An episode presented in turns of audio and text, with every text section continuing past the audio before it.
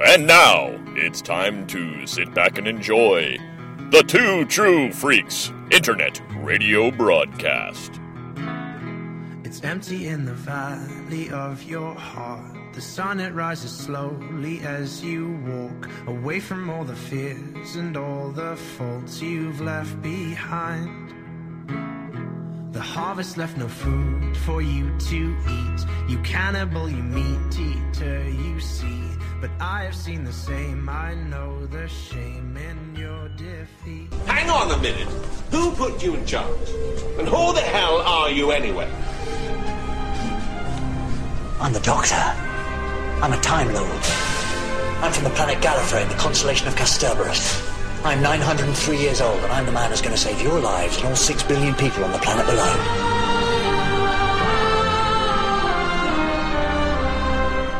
You got a problem with that? No. In that case, hello, Z.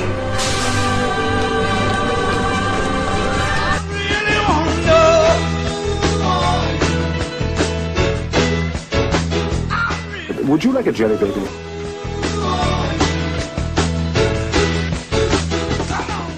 My Sarah Jane.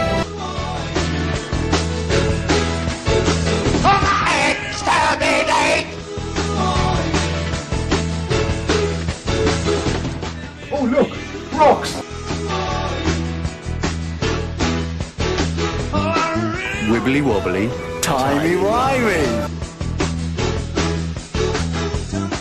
Oi, watch it, spaceman. Oi, watch it, Earth Girl. I will teach you the folly of your words, Doctor! Smith, Dr. John Smith. This is Duggan. He's a detective who's been kind enough to catch me. You always were an optimist, weren't you? Thank you for the compliment. Hello. Mate in six moves, master.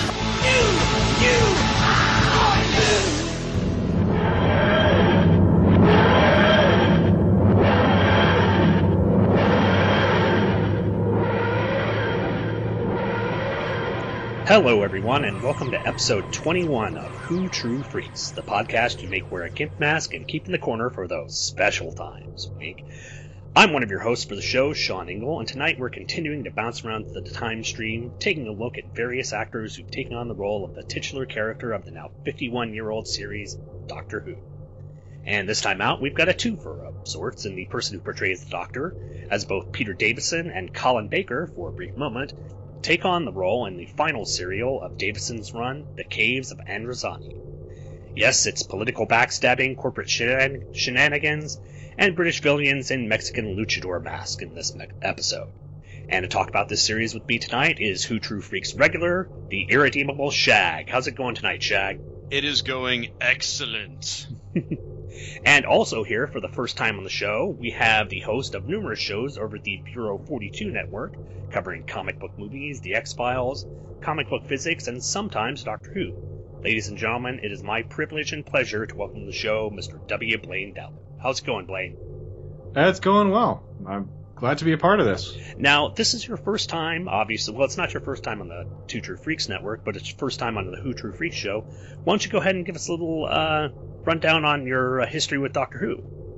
All right. Uh, so my first attempt to get into the show actually happened when I was in early elementary school. The local station started picking it up, and I had you know friends who were familiar with it, told me about it at school. Said I would know about, about grade two, second grade if you're in America. Um, sounded like my kind of thing. I tried to check it out, but the problem was that the local stations were running it seven days a week at 10 a.m. So I saw a couple episodes in the middle of one of the Tom Baker serials one weekend, missed it the next weekend, saw a couple episodes in the middle of one of the Peter Davison serials, and it was just the serial nature that gave him the chance for such deep storytelling also made it really hard for someone to watch the show if you couldn't watch it seven days a week as it was being broadcast locally. So I kind of gave up on it then, got back into it when it relaunched in 2005. So I was there for Rose from day one. And yeah, so Christopher Eccleston was the not the first Doctor I was exposed to, but the first one I got invested in, and it was the David Tennant era that got me drawn in so much. I figured it was time to go back and check out the classic series that I hadn't really seen. So I still have 30 stories to watch, but my collection now includes every episode of both incarnations of Doctor Who, Sarah Jane Adventures, and Torchwood that are known to exist and are available to the public. Nice. So, very nice. So, so basically, you're about ready to rival Shag, at least in the uh, viewing numbers of episodes. That's cool. For that, I've got the the first, I think, 40 Big Finish audiobooks, and I've listened to about 15 of those. I save those for the, the mid-season breaks when I need new Who. So. Awesome. You are well on your way, sir. You are well on your way. Big Finish has an incredible back catalog. So enjoy those and live inside those. They're happy places to be. They are. I was quite happy to see that uh, Charlotte Pollard show up in Doctor Who Legacy during their advent calendar this year. Oh, cool. I did not see that. I did not see the, the calendar this year. That's cool. Oh, you should check it out. It's still available for a few more days at the time of this recording. So they've got some good stuff in there. I've got all 21 doctors and 129 companions, all at rank five, level 50. Good okay. lord. uh, you know, I I have not invested that much time in playing the game. I have it from my uh, Kindle and from my uh, iPod, and I try. Uh, you know, I, I guess I just don't have the hang of it yet. I've. It's an interesting game, but the the random drops, I just can't seem to get them to, you know, get them to go. Now, do you play? Do you basically just play the free side? Have you ever had to pay for uh, different crystals or anything like that, or how do you do that? Um, it's actually very well designed free to play. So the only thing that is accessible exclusively by paying for it is the fan area, which of those 150 characters I mentioned gives you access to, I don't know, maybe six characters and four costumes you wouldn't otherwise have access to. Okay.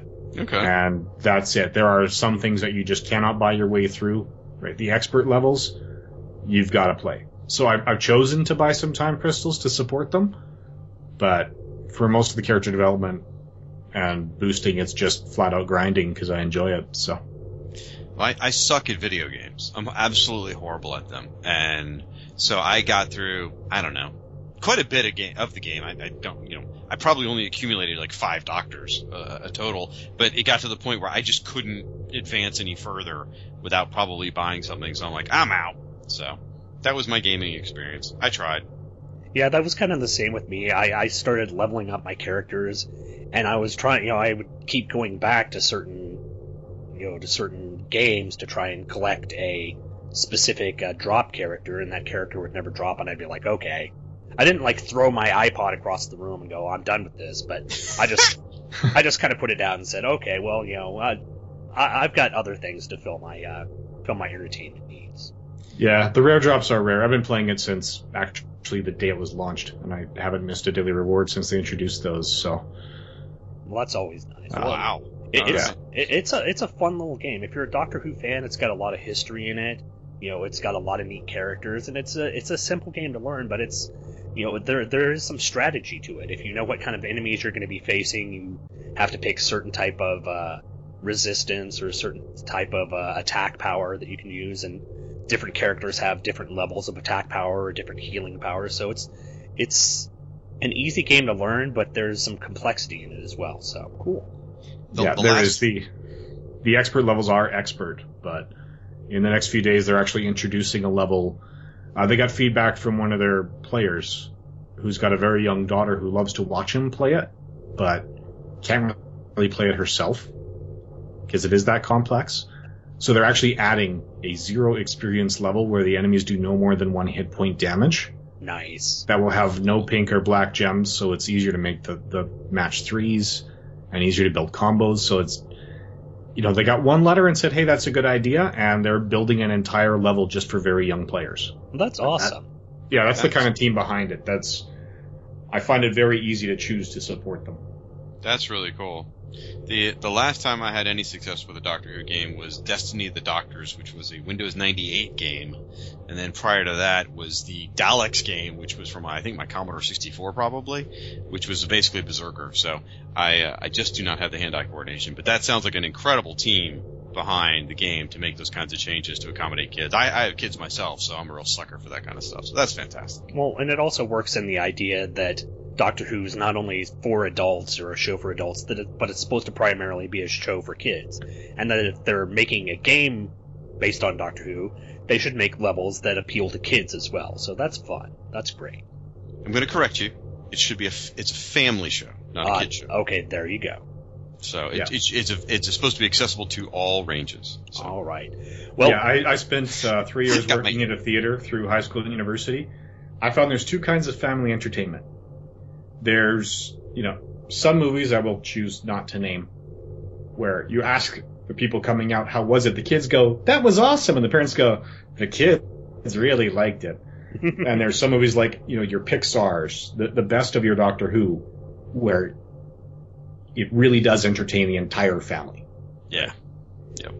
Oh yeah, the, the the Pixar movies especially. I don't think you can go wrong. And recently, the output of uh, the Disney movies, uh, the, like, I, like we were talking about prior to this, uh, Big Hero Six, I think was a movie that would appeal both to that my kids really loved, and uh, not only uh, not only did I enjoy, my wife who came along for it, she thought it was really good as well. And she's kind of a hard sell on the comic book movies, so the fact that it appealed to her as well is is nice. So the fact that you know, like I said, that Doctor Who is making something that's appealing to you know all age groups is is is a really great thing that they're out doing that. So Cool. all right, well, are we ready to go ahead and get into the show? I've got a well, I don't have a synopsis written up. I uh, kind of ripped it off from the BBC website, but they put it out there, so I'm going to go ahead and use it. Are we ready to go with this? Yeah, I, just to be fair, so you know, um, I, in order to keep the show at a certain length, I went ahead and exposed myself to Spectrox, um, so raw uh, Spectrox, to make sure that you know if the show goes too long, I- I'm just gonna I'll drop off. I'll be dead. Okay. Okay, well, let us know when the blistering st- yeah, and and keep your celery close at hand. Absolutely, All right. absolutely. Uh, the Caves of Androzani was the sixth serial of the 21st season of Doctor Who. It aired in four parts, twice weekly, from the 8th of March 1984 until the 16th of March 1984. It was written by Robert Holmes, directed by Graham Harper, and produced by John Nathan Turner. The cast included Peter Davison as the, as the Fifth Doctor, Nicola Bryant as Peri, John Nor- Normington as Morgus, Christopher Gable as Sharaz Jek, uh, Ma- Martin Coltrane as Chellak, David Neal as the President, Barbara Kinghorn as Timmin, and Colin Baker as the Sixth Doctor. And as I said, the synopsis comes from the BBC website for Classic Doctor Who. The TARDIS arrives on Androzani Minor, a source of the life-prolonging drug refined from a substance called Spectrox. Production of the drug is controlled by Sharaz Jek, a facially deformed madman in a self-imposed exile, who blames Morgus, a powerful industrialist, on Androzani Major for all his misfortunes. Jek is fighting government troops sent to liberate the drug. His weaponry is being supplied by gunrunners secretly employed by Morgus, who receives payment from Jek in refined Spectrox. This gives Morgus a monopoly on the drug uh, of the drug on Major. Jek becomes infuriated with Peri and saves her and the doctor from being executed on Morgus's orders by government troops led by General Chellak. The two travelers escape after learning they had contracted spectrox toxemia, a fatal condition to which there is only one antidote. The milk from a queen bat, which the doctor must obtain from the deep caves on Minor. Morgus, seeing his power base slipping away, travels to Minor. In a climactic battle, Morgus, Jek, and all the soldiers are killed. With moments to spare, the doctor carries Peri back to the TARDIS, where he gives her all the milk that he has managed to collect. She recovers, but the doctor has to regenerate to save his own life. And there was kind of a. Like I said, these BBC synopses are kind of dry, but it gets the point across. Um, what do you guys have to say about this episode? well, Blaine, why don't you go first? You're new to the show. Okay. Um, this is one that by the time I watched it for the first time, I already heard that it's often voted as the top or one of the top two stories of classic Doctor Who. Uh, there's actually a 2009 poll that put it as the number one story for all of Doctor Who. I think it's good. I don't think it's that good. I actually wouldn't even say that it's the strongest of the Peter Davison era of Doctor Who. I would agree with that. Um, I, I do love the episode, but it's never been one of my favorite Davison episodes. And you're right. It was uh, it was in Doctor Who magazine number 400. This is back during the Wilderness years, in between the old series and the new series, where he got voted the top Doctor Who series of all uh, episode story of all time.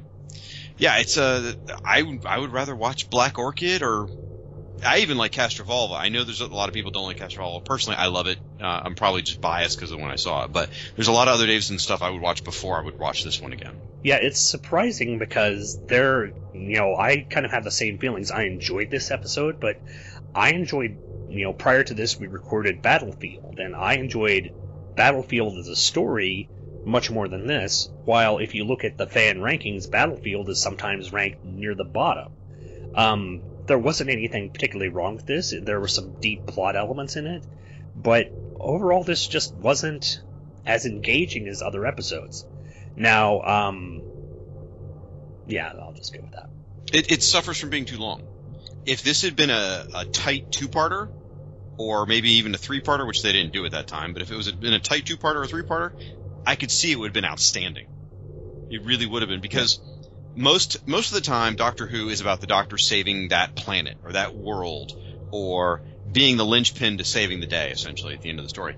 This one the only thing the Doctor's doing is saving his friend. That's it. That's who he saves at the end of this.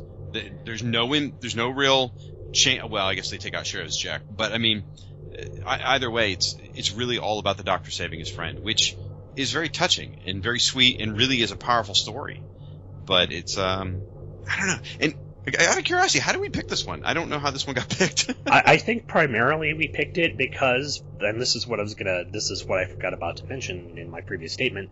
This was one of the few Peter Davidson episodes that is readily available on Netflix. I think there's there's two episodes, uh, this one or two serials, this one and I think the Visitation mm, mm-hmm. as well that are that Netflix has chosen to put up for streaming on their classic Doctor Who. Now I don't know if you watched this. I, I, I think Blaine, you said you had the video of this, so you watched this on video. Uh, not quite. It's just because of the sheer cost. I went with iTunes first. Okay. So anything in the Apple Store got purchased before I started buying the DVDs. So I bought this through iTunes for five dollars and ninety nine cents tax which means they've got the same video quality as the DVD, but none of the bonus features. Oh, okay. Well, yeah. Heck of a price.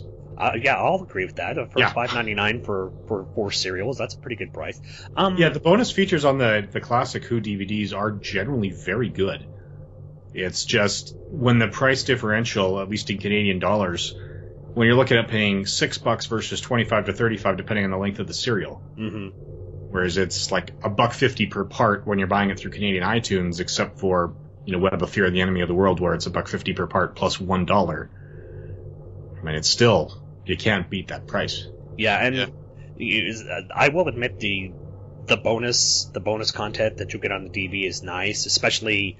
I like the running commentary that they'll do, the text commentary during the uh, show that kind of gives what they're doing with the production and any goofs that happen. That's always interesting. But yeah, the the price differential is kind of has got to be a bit of a turnoff. Well, this one I actually went ahead and bought the DVD. I don't own very many Doctor Who DVDs, but um, our buddy Stephen Lacey, or you know, you don't have to put the word buddy in there. There's other words to describe him, but he recommended to me the Revisitations box set, which is actually a, a British, you know, uh, Region One or is it Region Two? Was it Region Two? I think box British set. Region Two. Yeah, the Region and, Two and it's got Androzani, the Eighth Doctor TV movie, and Talons of Weng-Chiang. And each of these had been released previously, but as they came out this time with extra bonus features and stuff. And this is great. I actually had to like hack my DVD player so I could watch it, turn it into a Region Zero player.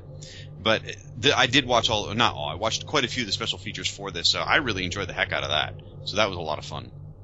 Okay. And I, you know, I guess I sound, I probably sounded more negative than I should have. It's a very good story. Um, it, it is. It just wasn't all that compelling because it suffers from a lot of what classic Doctor Who does, which is a lot of going back and forth between the same sets. in this story, Peri starts off in, you know, wh- whatever the military camp is. Then she goes to Sharaz Jek's place. Then she goes back to the military camp. Then she goes back to Sharaz Jek's. You know, at some point the Doctor and Peri are separated. It's it, it's sort of sort of formulaic from that point of view, and that, that's one of the things that it's hard for me nowadays to watch classic Who when they do those sort of things because it just seems like they're trying to fill space. And I understand why. From a production point of view, you build the sets, you want to get as much life out of them as you can. You'd rather use the same sets for four weeks rather than two weeks and have to build another set because it's too expensive. So I get that. Yeah, and that's there are a few other classic tropes. I mean, one of the ones I, I used to work at a theater. I took some film studies options when I was doing my degrees. I've actually learned to analyze film. I mean, I was the seven year old who saw Superman the movie and was I saw it for the first time at my aunt and uncle's house and spent 45 minutes rewinding and rewatching the scene where Superman flies off the balcony after the date. Lois goes in and opens the door, and Christopher Reeve is there, just to try and figure out how they did that shot because it was one continuous shot. It wasn't until my uncle said we need to move on now that I actually did. that that's the kind of person I am, and there's there are a few things that will always break the illusion for me, and this opens with them. Uh, apparently, there was some sort of industrialist strike. So instead of filming the scene that explains why they're coming to Androzani Minor, they end up just appearing there with ADR or additional dialogue recording. So Peter Davison as the Doctor and Nicola Bryant as Peri Brown come out of the TARDIS on Androzani Minor, and there's a completely different audio quality to the dialogue at the start of the scene than at the end because it wasn't recorded in the scene; it was recorded in the studio later to explain why they're there. Mm-hmm. And Yeah. it doesn't quite do a full job, which is why I'm sitting there thinking, the Doctor has been to this planet before. Why does it still have these problems? Why did he choose now to come back? But we can get to that later. So that threw me out. And in that same shot, they actually have a combination of film and video. Most of this is filmed on video. So they would go with film for the exteriors and recording on video for the interiors. And this, you know, on the exterior, they actually have some video for matte paintings. So when they've got swirling clouds and things like this superimposed over it and the matte paintings in the background, that's recorded on video. But the Doctor and Peri, when they're actually walking through the quarry, that's on film. Which has a couple of issues. One, they only do that from the long shot. So when they do a close up of the Doctor and Peri examining glass or sand that's been fused into glass in the ground, the mountains disappear from the background. The entire mountain range is just gone. The clouds are gone. Right, the whole backdrop is missing. Yeah. And there's actually one. Again, I used to work in a theater. I was actually a projectionist for two years. There's a scratch on the film in the Masters that survives. So you get this green line on the right hand side that tells you there's a scratch in the emulsion on the film that only goes through part of the picture that shows you the dividing line between the video and the film Hmm. as they're coming out of the TARDIS, and it's film scratches of any kind drive me up the wall because I'm the guy who could sit there and go, oh, that scratch is there because a projectionist made this mistake, and that scratch is there because this guy made that mistake. I wonder because there, there's a few versions of this floating around. Um, there was the original version that came out on like VHS, which was as it was as broadcast, I believe. Then they released another version that was touched up, and I wonder if the version you were watching. I'm not saying I I, I could have very easily missed it. It could have been in the version I watched, but I'm wondering if the version you watched was the one that wasn't touched up. Like there's apparently in the original, I want to say there was a spot where the color of the sky doesn't meet the the landscape properly, and there's some different things like that. I just I wonder how many versions are out there of this of this particular episode right now. I don't know, but the version I watched had problems, and not just the normal problems with the interior sets, which has been, I mean, it's been going on with Doctor Who since the Tom from, you know, Tom Baker through Sylvester McCoy. When they're inside, if you've got any bright light source, blooms and leaves a trail of an after image on Yeah. the video, Yeah. and that And- you can see a few times here. It's interesting. I don't even notice it now though, because having watched Doctor Who since I was a child, that was just the way TV was done, you know, or that that show was done, I should say. And so from 1983 forward, that's how I was used to watching Doctor Who. So I never even think twice about it nowadays. But when you say it, I immediately recognize, oh yeah, that's right. They were switching between video and uh, and film. Yep. So it's when the the flares go off. There's the the bright red after image for those Yep. flare bombs. Um, even in the part one, you get people in bright white shirts that are running through the screen and they're leaving little light trails behind them. And they were just moving very fast. Yeah, and with highly reflective clothing, So it was which it, produced high contrast. so they were basically attuned to the Speed Force, is what you're saying. Yes, that is correct. There you yes. Now, Shawn, you were you were telling us before we started recording that you you've had some experience with the jarring effect of the video to film. Yeah, uh, the, one of the one of the most noticeable ones, especially for me, was when we first the one of the first episodes that we covered, which was City of Death, uh, which I which I would consider to be probably one of the greatest uh, Doctor Who episodes of all time. The one where Tom Baker and uh, Lalla Ward go Mhm. to go to uh, go to Paris, and they find out that this uh, Scaroth of Jagaroth is trying to build this time machine to go back in time, and it's wonderful because, uh, like like Blaine said, all the exterior shots were shot on film, and it's a nice, rich looking uh, uh, template to it. It's uh, the color's really good, but when they move to the interior scenes, it's shot on video, and it's very jarring to see from the Doctor and Romana running through the streets of Paris to them coming inside a set building and it be on video and have such a different film quality. So I can understand the kind of disappointment you would have seeing that kind of change of imagery during the show. That's got to be, like I said, it's got to be very jarring. Well, Blaine Blaine's coming at this too as someone who started watching the show later, so that you, you definitely have a more modern perspective to it too, and with your expertise in, in watching this sort of production. So interesting observations. You know what? Also about filming, it's worth noting. Um, the the shots of Androzani when that first opens, it shows those you know long, long scale mountains in the far distance and things like that. That's Monument Valley, Utah, actually. And what, it's interesting to note that you know they actually went there years later for Matt Smith's Impossible Astronaut episodes. Really, is this the first time, or is this the first time that they actually did uh, production shots for Doctor Who in the states, or no, they- it's, it's a, just like it's a, it's a matte photo. Oh, They okay. just they just probably opened their Encyclopedia Britannica, I imagine, took out a picture of uh, Monument Valley and slapped slapped it in there. Is basically what they did. Yeah, So- because I know the when they did the Impossible Astronaut, there was a big thing about oh Doctor Who's coming to America and Yes. you know something like that. So I don't know whether this was just so since you mentioned that it was just a sort of matte painting type thing or Yeah. effect that it really wasn't them coming there to shoot. No, they never made it to America in the classic series. They were going to at one point, um, but it, it never ended up happening. So Well, they the, they, they the made it. Impossible Astronaut was the first time that they actually filmed. That's the first time the film crew and stars made it to America. They Yeah. made it to Canada for the uh, Eighth Doctor one. That was primarily shot in Canada, wasn't it? that's America. That's So- true. It's North America. Technically America. Yeah. I mean, Yep. you know, yeah, that was not- uh, largely shot in Vancouver. So there you go. So it was it was they have shot in America, just not in the United States. Yep. Uh, here in the states, if it's not if it's you know not the United States, we don't consider it America. Well, and and he was, and what Blaine said was very specific as far as including the stars, because they did film in America some shots for um, Daleks Take Manhattan, but the stars didn't come over. Just the production crew took a lot of establishing shots and stuff. So, Makes yeah, sense. just a second unit thing. yep. So Should we But explain anyway. second unit? Do people know what that is? I think uh, yeah. Go ahead. Uh, second unit in a production are people that are taking shots that th- do not involve the major stars and they're usually not filmed by the main director. So this will be, you know, in your sitcom, these will be the shots of the house from the exterior or shots of your Golden Gate Bridge, what they call establishing shots, where you get those few seconds, maybe with a voiceover to keep the story going, but just say, this is where we are. Sometimes they got some very minor characters in there if they're running behind on production. But by and large, second unit is just doing scenery.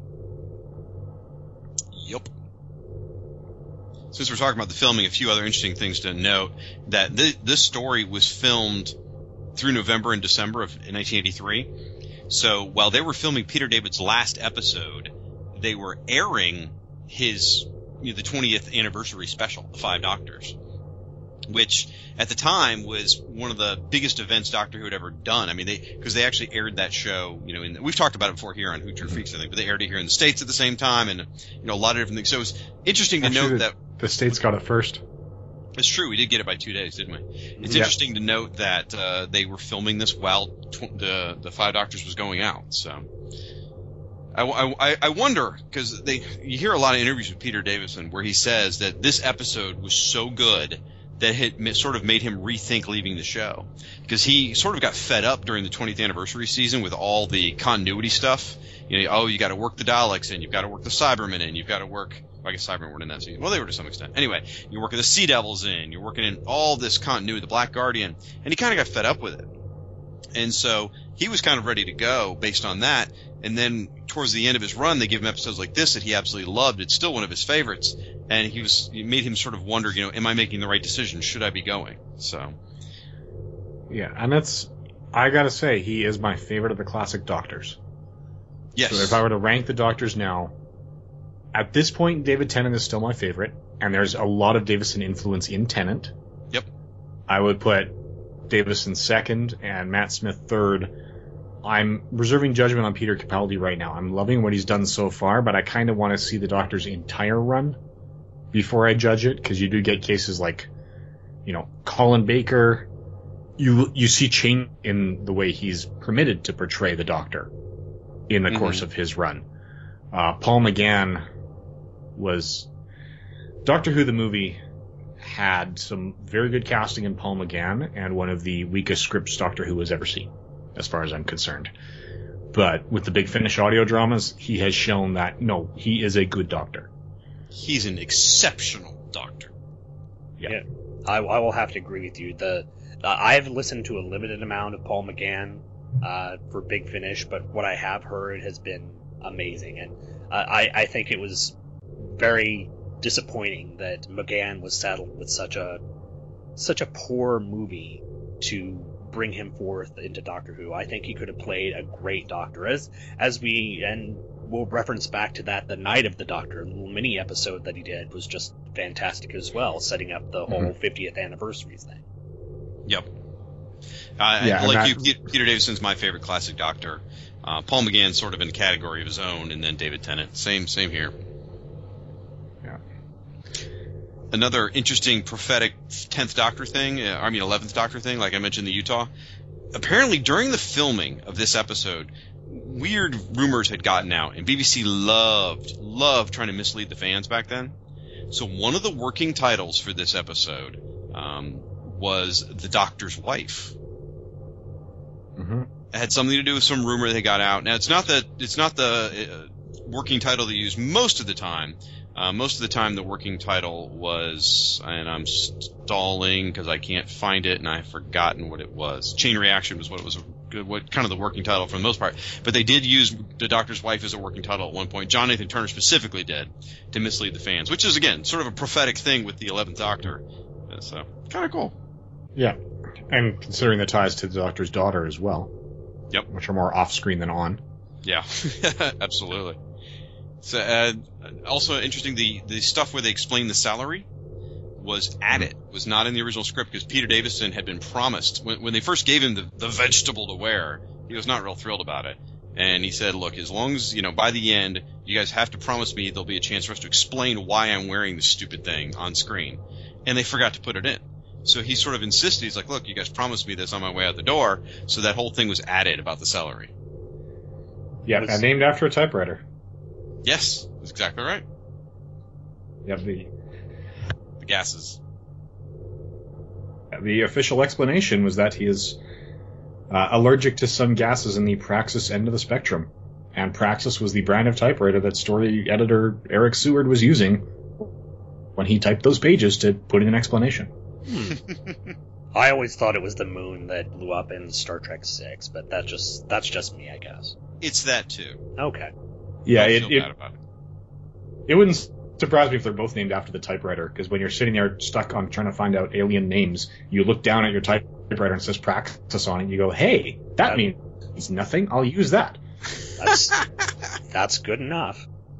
Speaking of writer things, Robert Holmes wrote this, and he was, uh, I didn't know this until doing the research for the episode. He was the most prolific writer of the classic series, but he's also known for reoccurring themes, and several of which they got hit upon in this story. Um, he's known for disfigured foes, which obviously Sharaz Jek. Uh, if you look back, Deadly Assassin, the Master was disfigured, was one of his stories. Talons of Weng-Chiang, Magnus Greel was also disfigured, and Brains of Morbius. Morbius himself was, uh, as he'd been reincarnated, if you will, was was disfigured. Also, there's a whole thing with valuable resources and, and monsters guarding it. Obviously, with this one, there was, uh, you know, the Yeah, the magma. The yeah, mag- the magma beast. Yep. Uh, he also wrote Ribos Operation with the Jethric and that weird crocodile looking thing. I can't remember what it was called off the top of my head. There's also a, a recurring theme of evil corporations. He wrote the Sunmakers and the Power of Krull. And there was a, I, I saw something else, and, and I, I couldn't find the background on this, but supposedly gun running is another theme of his, but I don't remember what episode that was from. So I'll just have to leave that one out there. And it's interesting, he was influenced when he wrote it by two things that uh, he was in, or two of the influences that are noted at least. One was Dune, Herbert, uh, Herbert, Frank Herbert's. Frank Herbert, thank you. Totally blanked. Frank Herbert's Dune and Phantom of the Opera. And I, you know, I immediately I started thinking of the the you know the the Dune movie and the Phantom of the Opera musical that was really popular in the 80s. Well, turns out this predated both of those. So he was actually being influenced by the source material, you know, the actual books, and then the original Phantom of the Opera, you know, whether it be whatever versions had been prior to, to the big musical by Andrew Lloyd Webber. So kind of interesting that those influenced him, and then had a huge resurgence just a couple of years afterwards. Yeah. Well, the Dune film would have been in production at the same time. That's probably David true. Lynch, yeah, David Lynch turned down the opportunity to direct Return of the Jedi, which had a 1983 release, and chose to do Dune instead. Thank goodness. Wow. Yeah, as as as odd as you know having David Lynch direct Dune was, having him re- direct Return of the Jedi would have been mind-boggling. Would have been disastrous. Uh, I don't know. I think it would have been interesting, but I don't think it would have been as commercially successful as uh, you know having Richard Marquand directed. I think Marquand had a had a good grasp on it. Yeah. Yeah, I think it would have been more like um, Harry Potter and the Prisoner of Azkaban Yeah, by it probably Alfonso would. Cuarón, where it was just a complete shift in tone that some audiences respond to, some don't. hmm Yeah. There, there, there, there would have been a lot more, a lot darker feel. I think it would have made, I think it would have made the uh, conflict between Luke and Vader a bit more, well, not a bit more interesting, but a little different. So, Yeah. Yeah, it's. I, I think he would have gone to town with the Emperor and probably given us less Ewoks, which Uh, actually might have been better in the I, long. I'm, long I'm run. certain there are people who have have their their uh, likings for the Ewoks. They might not be in this call right now, but there you go. I like Ewoks. It took me a while to come to terms with Return of the Jedi, but I eventually did. I think it's a great movie. I miss I miss Yub Nub. I'm I, you know if they if they if if the talk is true and they bring the original versions back, if Disney releases the original versions on Blu-ray, I would love to hear the Yub Nub song put back. Well, they put them on DVD. Yeah, well, but they were just a really poor transfer from what I've heard. It's not that poor. It's it's they they cleaned them up for the laser disc, and that's the version you well, get. but I've got the Laserdisc versions. I just need to Well, get. there you go. I It's the same version. to get the Laserdisc player because mine Right. crapped out a while ago. Yeah, and a lot of that was uh, George Lucas was the one holding back because he wanted the definitive ones, and now that he no longer has creative control, I'm betting on Mondo Deluxe editions of, you know, box sets with every version of every movie to come out in time for Christmas 2015, right along there with the release of the next film. Uh, I would and and release the Christmas special on Blu-ray. Yeah, that's that's one I still haven't seen because I try to restrict my viewing habits to to legal sources, but I've been warned that once seen, that one can never be unseen. That is beyond true, my friend. It's it's it's uh. Never mind. I won't go there. All right. Um, I was gonna say something. Okay, I'm, I'm gonna I'm gonna cut in. I'm going to defend the Christmas special, and not just because of the not just because of the Boba Fett cartoon. If you if you watch it along with the riff tracks going with it, it's fairly enjoyable. That's all I'll say on it, though. Okay. I tried to show it to my wife uh, a couple weeks ago, actually, and uh, she sat down within like four minutes. She's like, "Turn this off!" You, She you, was so, she was visibly mad. you this have was during the this is still during the Han Solo and Chewie scenes. uh, you have a very clever wife, Shag. Very Well, clever. She is brilliant. So uh, since well, we're I don't know. She of- married him. Oh, Oh! oh, good. the Canada kid comes out swinging. Now, All Blaine. right. Now, Blaine, if you want to utter our signature phrase for Who True Freaks, you can right now. Oh well, that's fine. I'll pass. Kid, kid gloves are off. Kid oh. gloves are off, boy. Okay. so since we're playing What If with David Lynch, check out some of the casting that was considered for these for this episode. Some of the various parts, people that were considered: David Bowie, Robert Daltrey, and Tim Curry. I shit you not. Wow. They seriously were considering these folks. I don't know that all of them were approached, but at least one or two of them were approached and asked to play various parts in the show, and uh, they were unavailable. So isn't that insane? What this thing would have been? It is, and most of those, I think they were supposed to play Jack. You know, sort of the Phantom of the Opera analog. Um, and that's. I think at least one of them was going to play. Um, is it Mavis? What's it? Whatever his name is. Yeah, the Um, Morgus. Morgus, I think the one of them was, was at the least for Morgus. exec. I want to say, but Yeah. really, Which would have been nice because they could take stage direction and would not have misinterpreted something and end up spending half the time monologuing to the camera. Is something else that drives me out of a show is when they directly address the camera. That breaking the fourth wall is something that is difficult to do correctly. Yeah. And when they're not trying to break the fourth wall, when you have a character who's just talking to the camera rather than the person who's in the room with him at the time, it just. Yeah, those scenes. I don't know why director Graham Harper chose to keep them. Well, I think it was just to accentuate the sort of smarmy, evil business aspect that they were trying to get across. A lot of this, a lot of the serial was essentially kind of taking down the whole manipulative, power-hungry, you know, business aspect that you would get later in the uh, decade for stuff like, oh, what is it, the Michael Douglas movie, um, Uh, Wall Street. Wall Street, exactly that kind of idea that that earning earning capital or earning money is good, and the evil businessman. So that was kind of, I think, why they gave so many scenes to that character and tried to make him this sort of almost scenery chewing, expository character. They did, but it's honestly this is part of the issue I have with this. Um, and like Shag said, a lot of this is like coming back to the same characters, and it's all about you know the Doctor trying to save his friend. I think one of the reasons that it's all about the Doctor trying to save his friend is because they were packing so many themes into this that there are no other redeeming characters in this story. Like, the, who who can you get behind and who can you sympathize with? the one uh, colonel or general or whatever who he is, Chellak. The. Yeah, he's about the only likable character. Yeah, and even then, you don't like where his orders are coming from. So, Right. Yeah. and he says at one point, "Yeah, I could contest the order, but there's no point." Mm-hmm. So he's giving up when, you know, how much of the Doctor is about not giving up and doing the right thing, no matter the odds. It's just that was part of my disconnect with it. That and the fact that my favorite classic Doctor goes down to a bad case of poison ivy. Like something a little more dramatic. All right, we got we need to say some redeeming things about this because we really are taking a big old crap on this, and I have more crapping to make in a minute. But um, a couple different things, like the set design is really interesting. The caves that they filmed in, um, it's all most of that is set, and what they did was they actually built a very clever set where all the wall, various walls and pillars of rock and stuff were actually on wheels, and they would simply move them around to create a different part of the cave, so they could just reuse the same set location, which I think is really clever. Um, while the characters are not redeeming, they are well developed. You- Oh, they are. Which is really well. That doesn't always happen in classic Doctor Who. No, this is the Doctor and Peri surrounded by a lot of very good villains.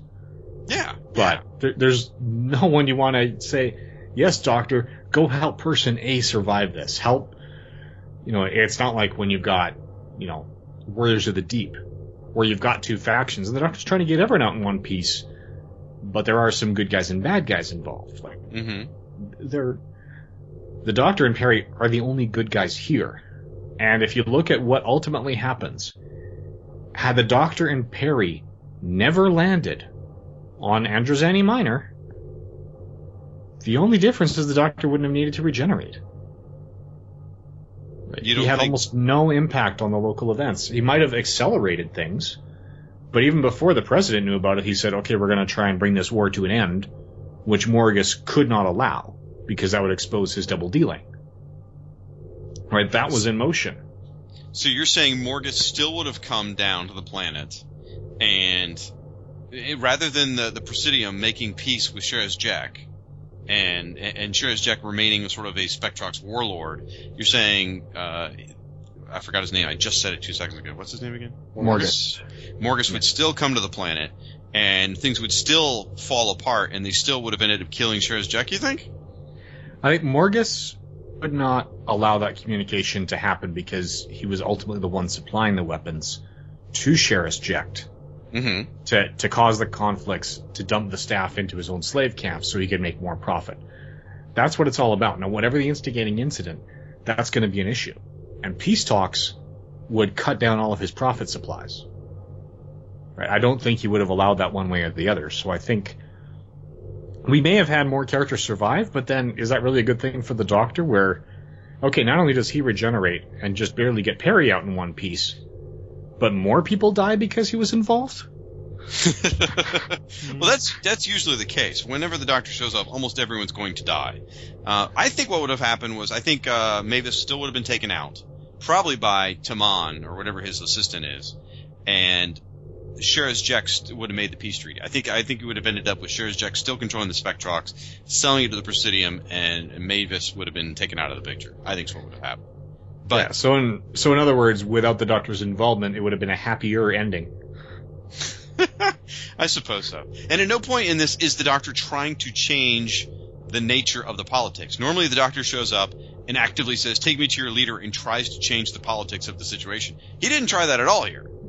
Yeah, yeah, we didn't even get his signature his signature lines in this. Not the "Hello, I'm the Doctor. I'd like to help if I can." That was the standard Peter Davison introduction. Yeah, we didn't even get that. Did he even have any interaction? I'm trying to remember. Did he even have any interaction with the Magus, with Magus or whatever his name is? Uh, with Morgus, Morgus, through yes, videos. Morgus. Through video. Yes. Yeah. So, so Yeah. the since since he really had, obviously he didn't have any interaction with the president because Morgus killed him by pushing him down the elevator shaft. Uh, the, yes, the doctor really wasn't able to to affect any change in here. So yeah, you do kind of have a point there, Blaine. That yeah, the doctor having the doctor here actually ended up causing more chaos or causing more deaths, which is surprisingly, which is something I never really thought about. You, you, you just pulled a Big Bang Theory Raiders of the Lost Ark, man. Jeez. so I, I still have to go back to say try and try and say some positive things about this because at the end of the day, I still really enjoy it. I would much rather watch this than say Frontios.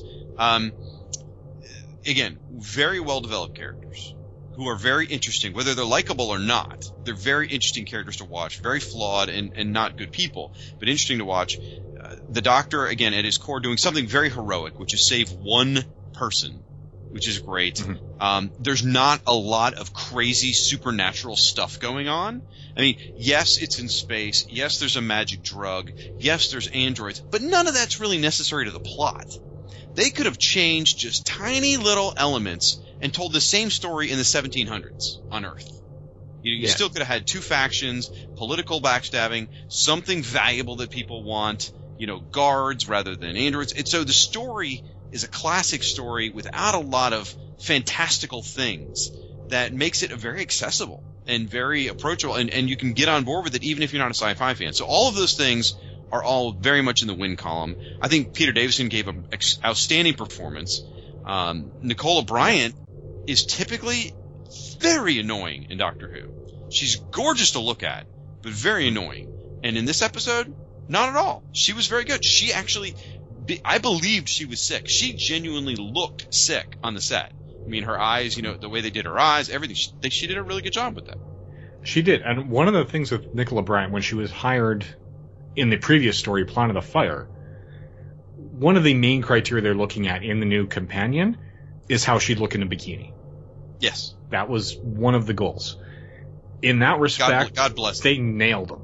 Like, she looks spectacular in a bikini or anything else they wrapped her in. I mean, there, there's a story in the Colin Baker area where she's, you know, neck deep in thick, heavy Victorian garb, and her figure still shows because she's got that kind of figure. But you can, she was relatively inexperienced, and you can see her acting skills develop over the course of the series.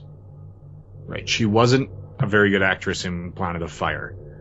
There are moments in this, you know, one of the other reasons that they, they hired her was because she could do a convincing American accent, or Supp- United States. American accent. It, enough to convince most of the United Kingdom audience, anyway. Mhm. But in part one, some of her normal British accent creeps through.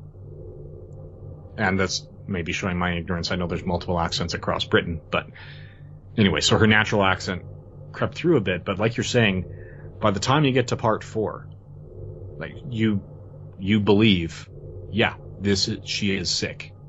She is out of it. She's uncomfortable. She's dealing with this. And even little things like the regeneration.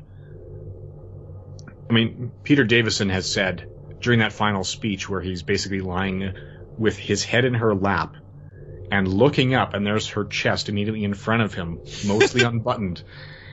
He admits he had a heck of a time remembering his lines. They- They've often said that uh, Peter Davison's regeneration got upstaged by Peri's breasts. It's absolutely the truth.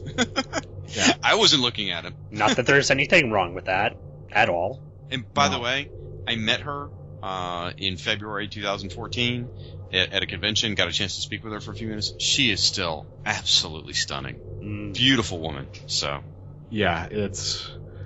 I, I've shown. I haven't met her in person, but I, I've shown people pictures of her in 1984 versus 2014, and we, conversation came up at work about who has been aging well. I showed them both pictures. One person said, "Because of the conversation, I'm going to go high and guess 20 years elapsed between them." Most people were saying it was 10 to 15 years, and it was 30 years between the photos. Yep. And I, I would tell you, uh, as you're listening to Big Finish, she has a particular companion chronicles um, that's takes place in two time periods. It's Peri as a young girl and Peri as an adult.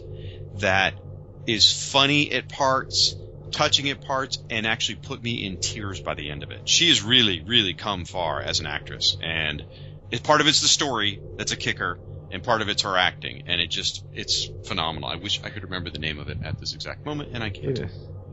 Peri and the, the- here it is. Peri and the Piscon Paradox. Okay. Yeah, part of the issue with actresses like Nicola Bryant, it's, you know, the issue that we had with Halle Berry in Flintstones. The direction they get is stand there, look pretty.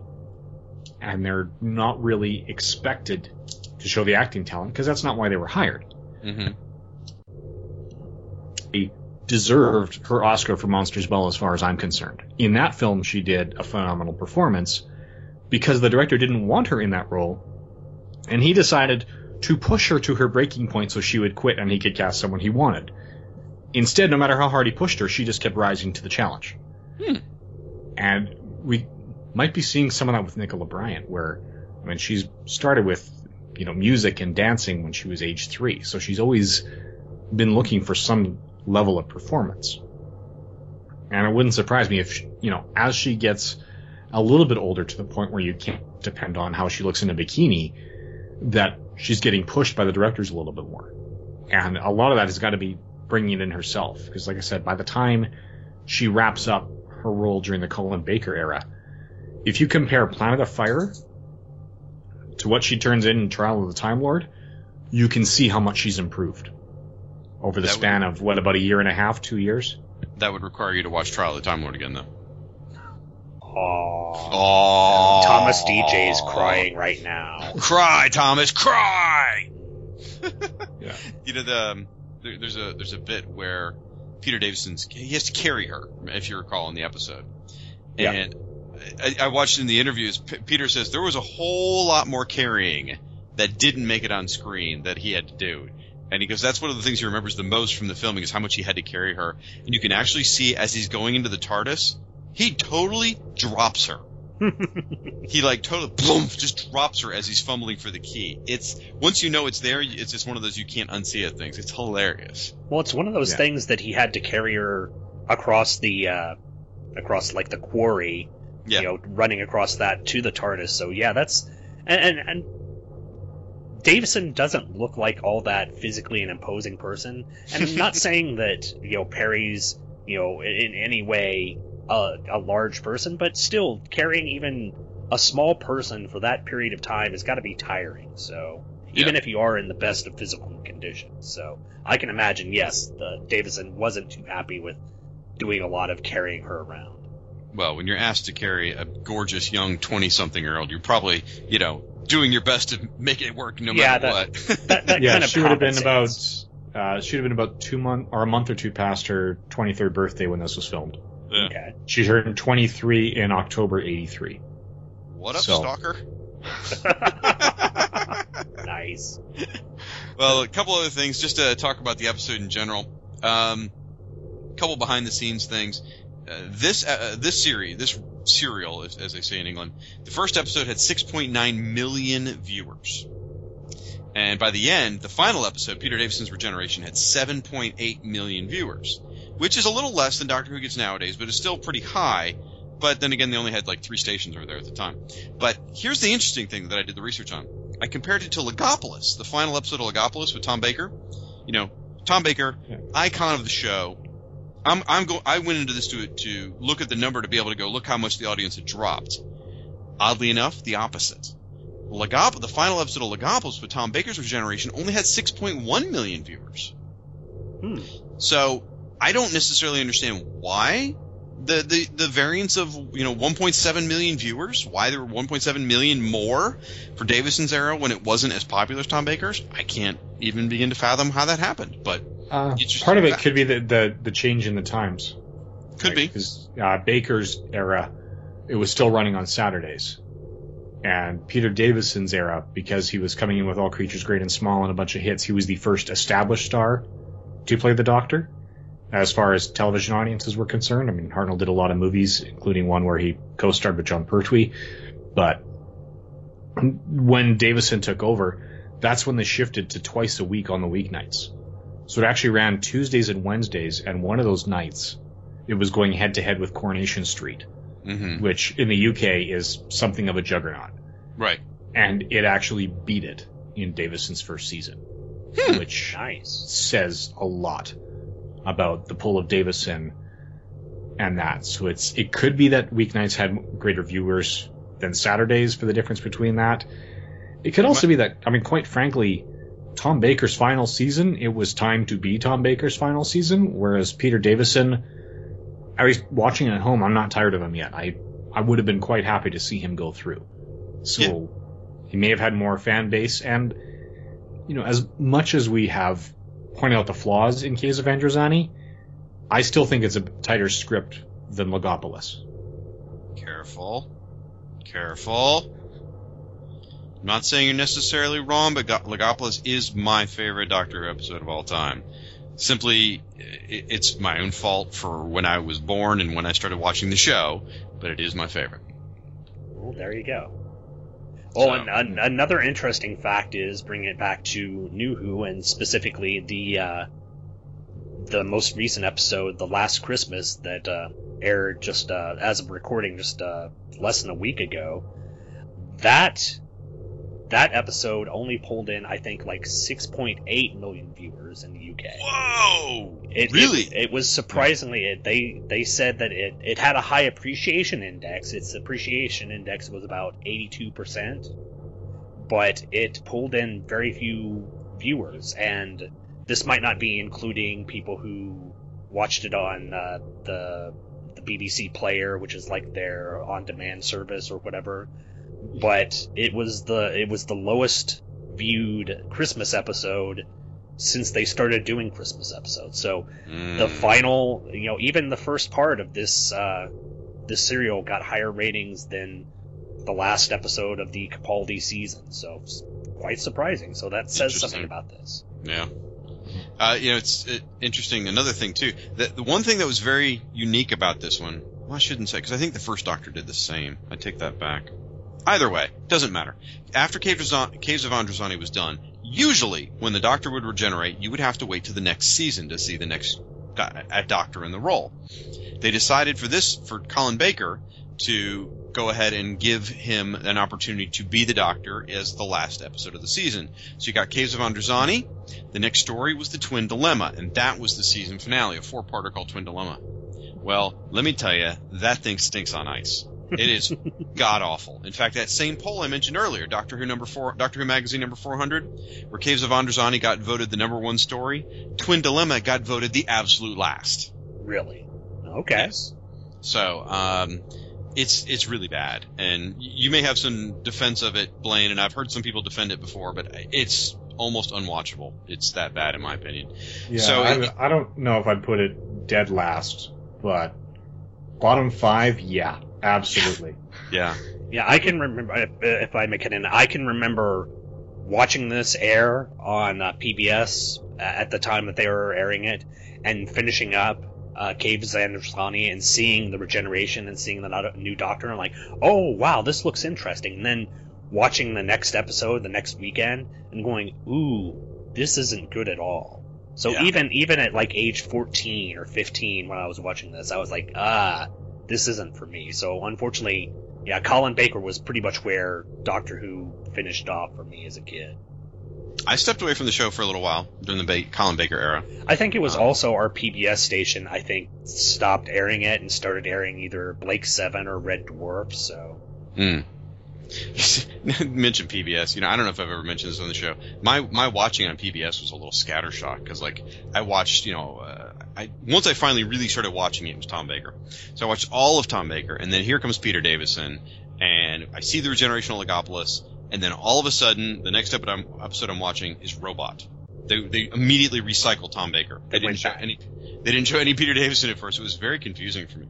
that's And at first, I didn't like Peter Davison at first, because I I was I was young. I was probably uh, what eleven when when I became aware of the change, and I started watching in '83. So right as Davison's actually almost ready to go, but I uh, I started watching and I fell in love with the Tom Baker Doctor.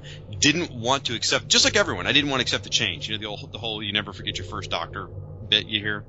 So when when Peter Davison came on, I was angry as hell. I don't want to like this guy. I'm not going to like him. Blah blah blah. I hate this. I hate that. Blah blah blah. Well, by the time Four to Doomsday had rolled around, and then I finally saw it, I was absolutely head over heels, thinking this is the best guy ever. I love this. And I have a thing where I typically become a fan of the current Doctor. Whoever's the current Doctor, I, I get excited about. Like when when it was Christopher Eccleston, even though he's not my favorite Doctor, I was excited at the time. David Tennant, I was thrilled when he was the Doctor. I was thrilled when Matt Smith is the Doctor. A little bit of an exception going on right now. Maybe we'll figure. Maybe I'll find my happy place eventually. But for me, Peter Davison, when I became a fan and started watching the show in '83, Peter Davison was the current Doctor. So he became my Doctor, and that carried through for years. And that that's I think that's why he's still my favorite Doctor was because he was the current Doctor when I started watching the show. Even though he wasn't my first, he was the guy that had the new episodes. He was the guy I was reading my Doctor Who Fan Club of America magazine called Whovian Times about. So I will always love Peter Davison as the Doctor, and um, I don't really know why I started on this tangent, but there you have it. Well, I think it's a great way to kind of wrap up the episode. Do you have anything uh, you want to say about uh, uh, now? You specifically asked Blaine to be on you know an episode where we covered uh, Peter Davison. Was there anything that uh, kind of uh, drew you to his character? Yeah, a lot of it, like I said, was the attitude. I like his standard greeting of, you know, hello, I'm the doctor. I'd like to help if I can. To me, that just sums up the entire series right there. And he's laying it out when, when he introduces himself to everyone in almost all of his stories, but not this one. You know, I. Th- there's a lot I do enjoy about Peter Davison's run in general. Uh, some of it is it went back to a, a fuller TARDIS. I know a lot of people didn't like having three companions in the TARDIS. To me, I I like that amount of complexity. Right? We've got we had that right from day one. At the end of the first episode, the population of the TARDIS has doubled. It's gone from two to four. Back in 1963. Right? That was the standard. And we saw some of that back in the Peter Davison era. You know, we saw some of the harkening back to the, the Pertwee era where we see the Warriors of the Deep and the Silurians return. You know, as Shag said, season 20 was pretty continuity heavy. He was the Doctor during the Five Doctors 20th anniversary special.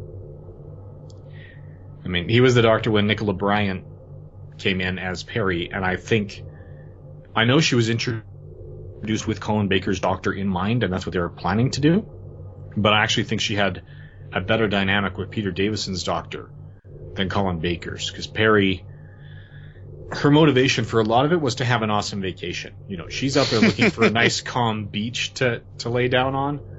while Colin Baker's doctor is talking about, you know, going into exile and meditating for a thousand years. So for those first few stories, I'm like, how are they going to run into adventures? How kludgy is this going to get? Again and again and again.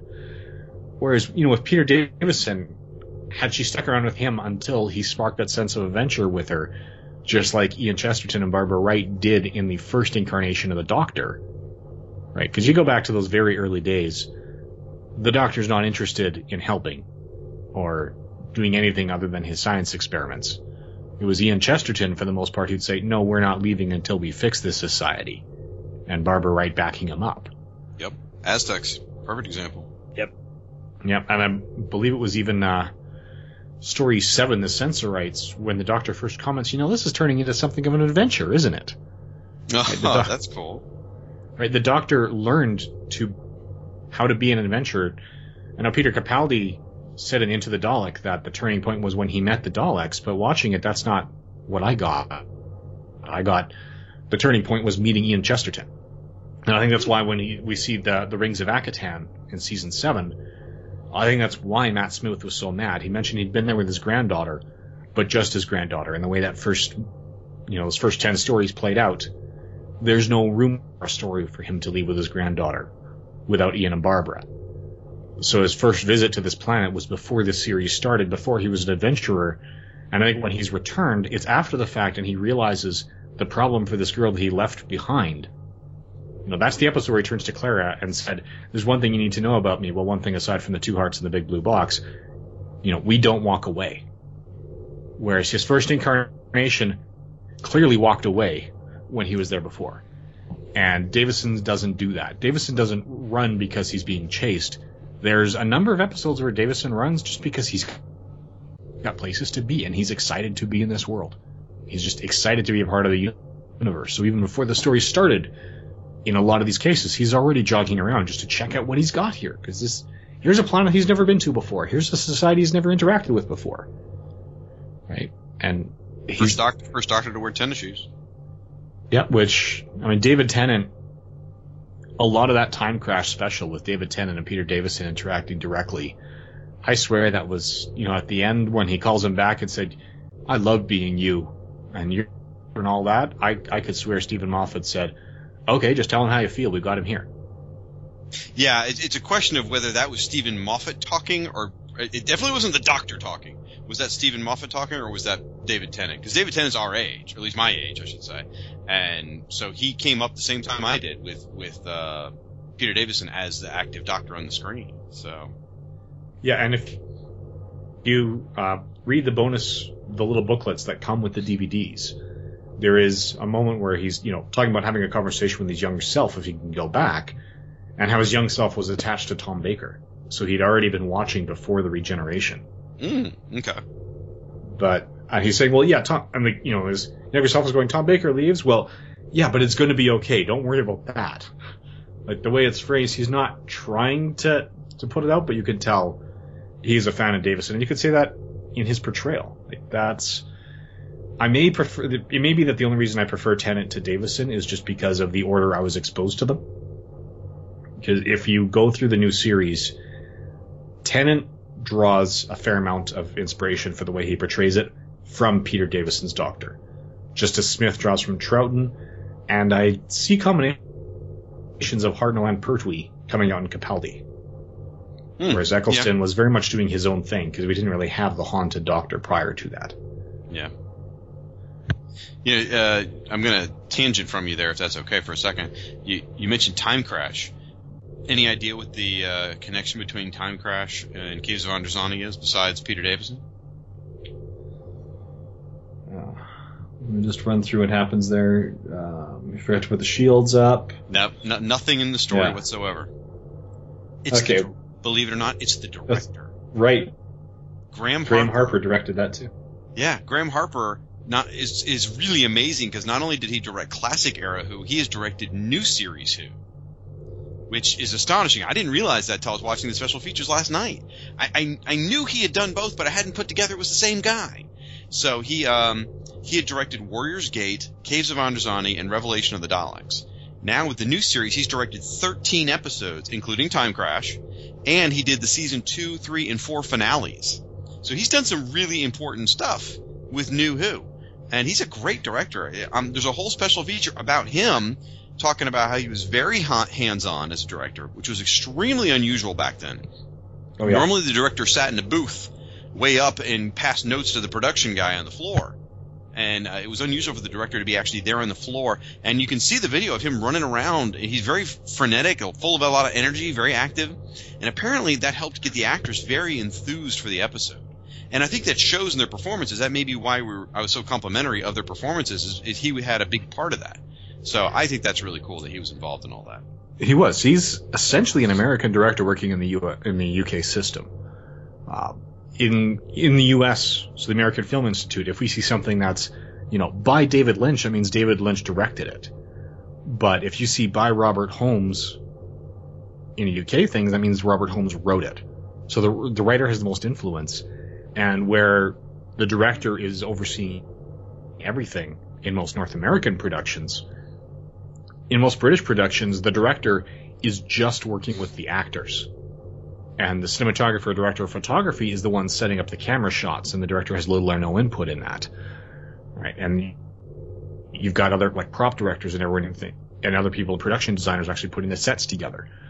So the roles are a lot more compartmentalized, whereas Graham Harper, he, he can't seem to let go of those aspects that most UK production teams leave to other people and, and he's I, in there. And I think it's better for involved him. in all of them. Yeah. I uh, I don't know. I wonder if he's the only uh, director who's ever got to direct two different regeneration scenes, because he got to direct this one, and then he got direct to direct uh, uh what the uh, David, one? the Tennant's fake one. Oh, okay. where he regenerates and then pushes all the energy into the hand. Oh, okay. yeah. When he when he regenerates into himself because he was yeah. having was it ego problems? I think is the way Matt Smith's doctor yeah, put Matt it. Smith described it that way. That was just for convenience on the 13, but yeah. So very fun, interesting stuff. Now we should talk. We should spend a few moments and before we wrap up here, talking about the regeneration itself. Mm-hmm. Um, a couple different things with it. The I, and this is the stuff I learned from the special features last night. But like when at the end of episode one, where the doctor was getting executed, you know, with the red hood and all that. Apparently, yeah. part of that was intentional to tease the audience because the audience knew Davison was going to regenerate in this story. But they don't know when, you know, never know the details going in. So part of that was to tease the audience to make them wonder if the execution was going to be what triggered the regeneration. So that was a bit of a red herring. Um, I don't think the red cloak was a joke for red herring, but it works for me. Then this is the most interesting thing I found. In episode three, I don't know if you guys noticed this or not. After the Doctor has changed the course of the rebel ship, and he's flying it, and he's all disoriented, and he's not feeling well. The spectrox toxemia is really taking place. He looks up at the stars, the space field, and there's a weird sort of warbly effect. You guys remember seeing that at all? Yep. Vaguely. It is the same effect used when the Doctor regenerates in episode four. And this is not in the script. This was would have been a Graham Harper director thing or maybe a post production guy thing. But either way, apparently it's supposed to represent that the doctor is starting to regenerate right then and there on the ship and he he shakes it off which is yeah. so cool which I, is sort of ironic because the doctor does do that again um, you know in uh, in whatever it is uh, in in the other one Graham Harper directed you know he shakes off the regeneration so interesting yeah there were a lot of nice touches I mean the regeneration itself Baker it was the first time that we actually heard the new Doctor speak in the same episode, and hmm. that's, that's one of the things that that kind of irked me a little bit. As I said, Peter Davison was my favorite Doctor of the classic Doctors. So watching this for the first time, not really being familiar with Colin Baker, having heard the reputation of how the Baker era was not a strong era for Doctor Who, and ha- hearing fans debate about whether or not Colin Baker was a significant part of that weakness.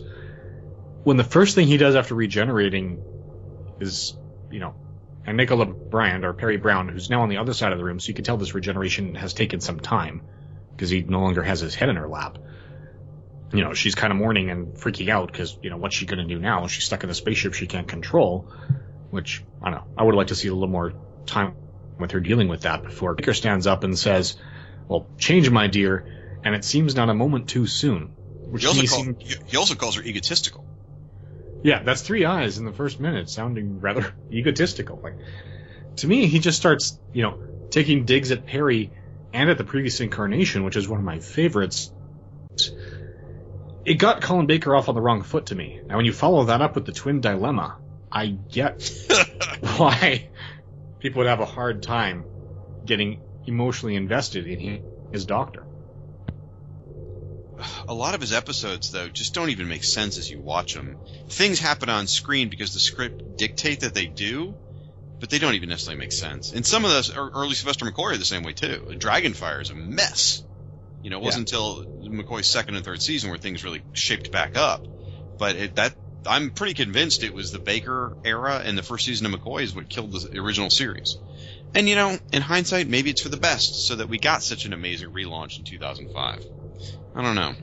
Yeah, Jonathan Nathan Turner has admitted he should have left with Tom Baker because he was, you know, kind of running on fumes by the time he got to Colin Baker and Sylvester McCoy. He was running out of ideas, and the show would have been better with fresh blood in that producer seat. One time he tried to leave, and they basically said, "If you leave, we're not going to renew the show." And so he felt trapped. He he didn't want the show to end. He didn't want his friends to all lose their jobs because he wanted out. So That's- you know, Yeah, it's not the first or last time that's happened. Look at the last two seasons of the X Files. Same thing. Chris Carter went to Fox saying season seven is the last year. Here's how we're wrapping it up, and Fox said, "No, no, no. We own the show. We're going to continue whether you guys are involved or not." It's funny. I came to X Files in the last two seasons, so I kind of like those. But Yeah, I um, found I thought season eight was a very strong season, but nine was not.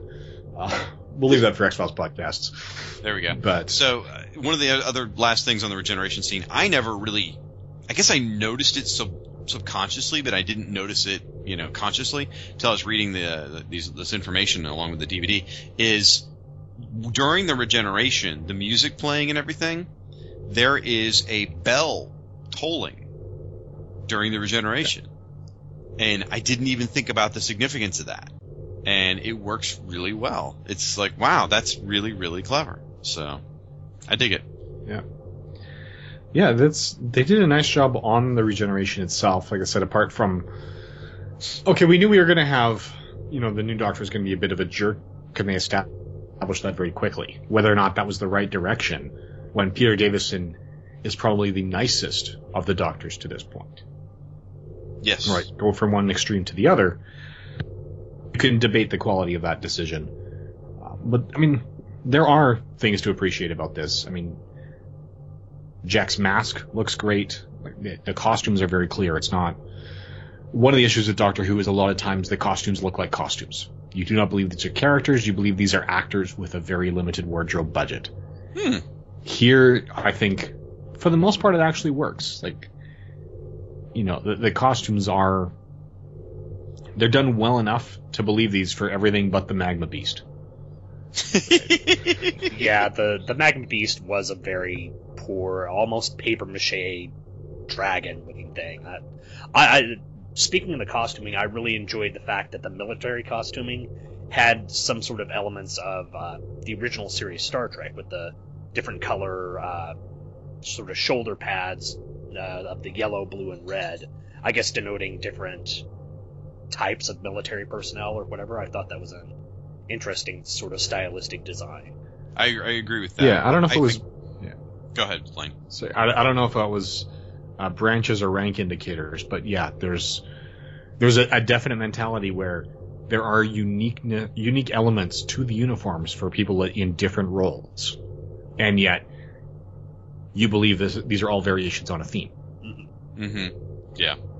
Now I gotta come to the defense of the Magma Beast to some extent. Okay. Uh, s- sort of. it, it it does not look paper mache to me. It looks very well crafted. Like it was probably put together very well. It doesn't look cheap. It doesn't look like it's going to fall apart. It unfortunately looks very cartoony though. It looks like it belongs in a Power Rangers episode. You know, very gregarious, cartoony sort of thing, rather than a vicious, ferocious beast in Doctor Who. It looks ridiculous. Okay, I'll give you that.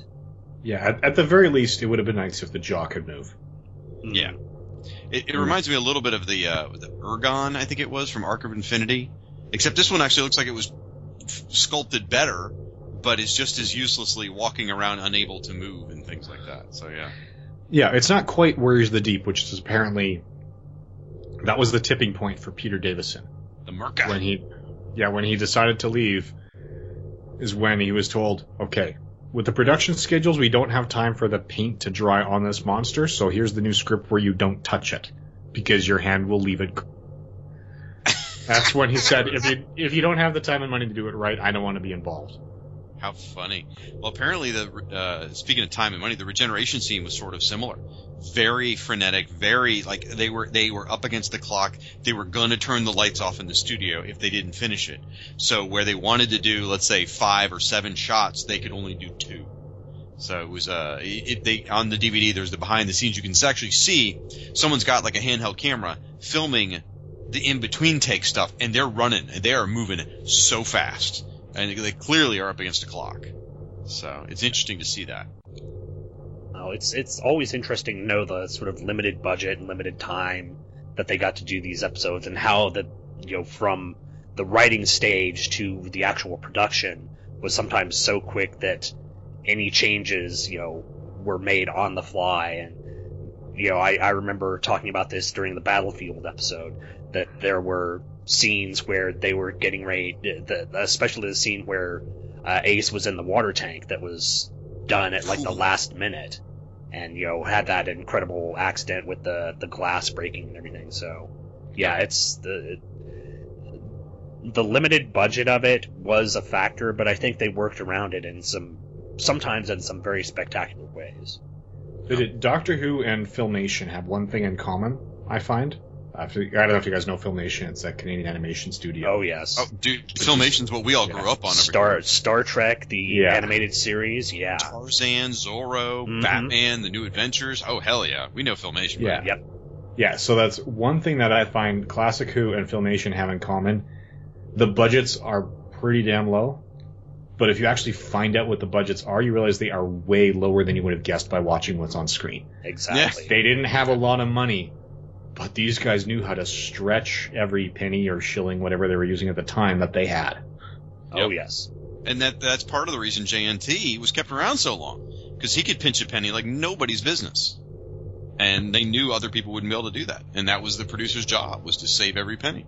So, speaking of money, things you could spend money on uh, related to this. You like that segue there? Nice. Uh, merchandise not not a lot of merchandise came out of this, but you, you, you had your VHS releases, you had your numerous DVD releases of the show.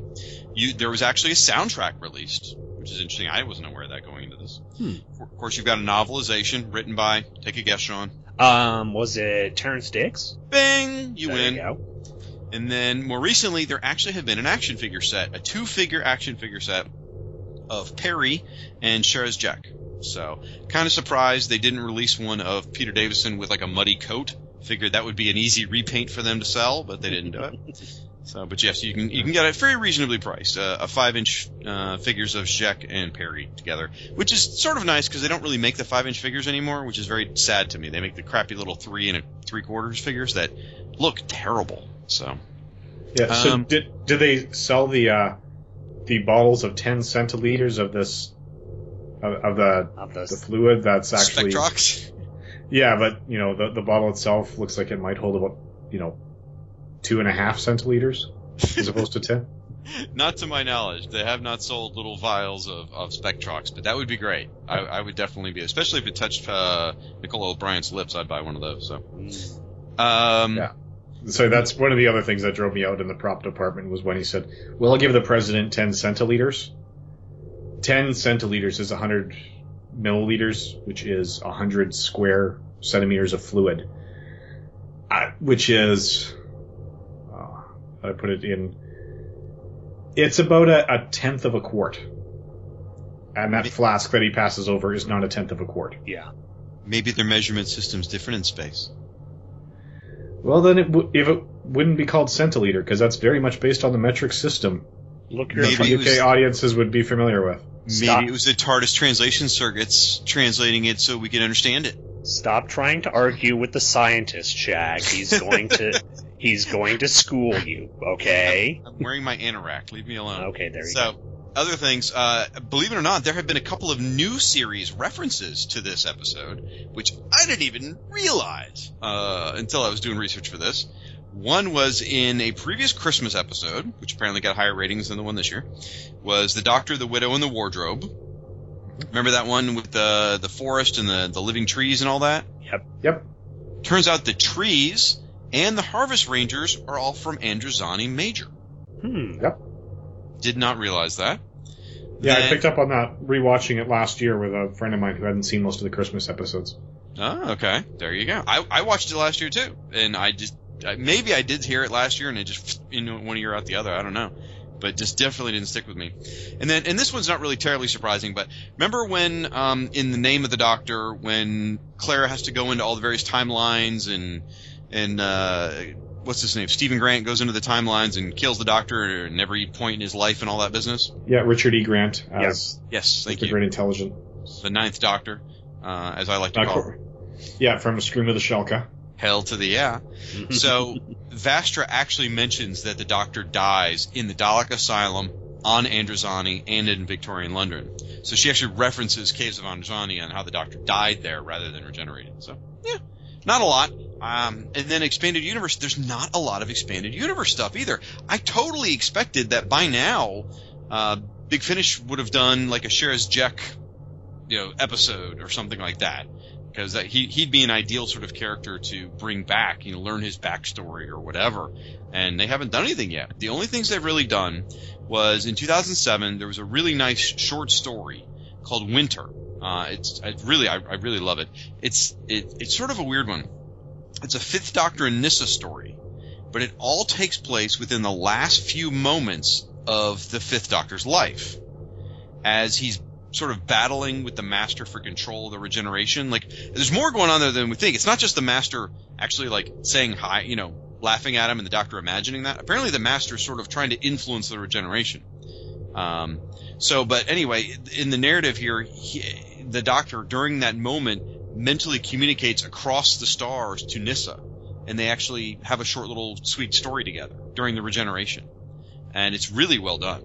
And so that's it's called Winter. It's part of a, a short story anthology they did on one of the discs. I wish I could remember which one it is. I think it's called the something to do with seasons, but it's a great Peter Davison one.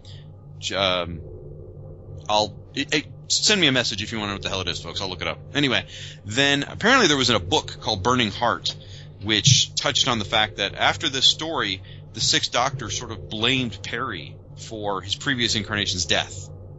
So he tries to sort of distance himself from her, telling him that he's working towards the greater good. But anyway, he, he kind of sort of goes in seclusion, and it's all because he's trying to cope with the fact that he feels like it's her fault that he died. So. Hmm. But be, again, beyond that, not a lot of expanded universe stuff. I kind of expected more, being how how big the episode is. Like Talons of Weng-Chiang, there was so much expanded universe stuff. It was crazy.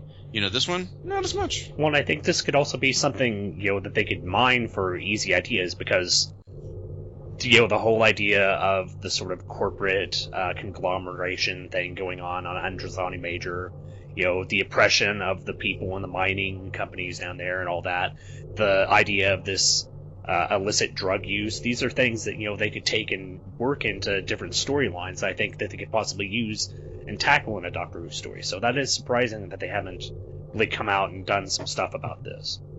Yep. Yeah, there's there's a lot of very well created villains in here. I mean, we, we've said that before. You you could tell a story about how Morgus got to the role he's or Morgus mm-hmm. came to the role he's in. You could look at Chellak and see, you know, this military man was probably devoted. See the military get twisted because of Morgus's influence. You could do the the Jek story that Shag mentioned. Like, there's a lot of potential in the backstory for this. I am also surprised that it hasn't been followed up on. Yeah.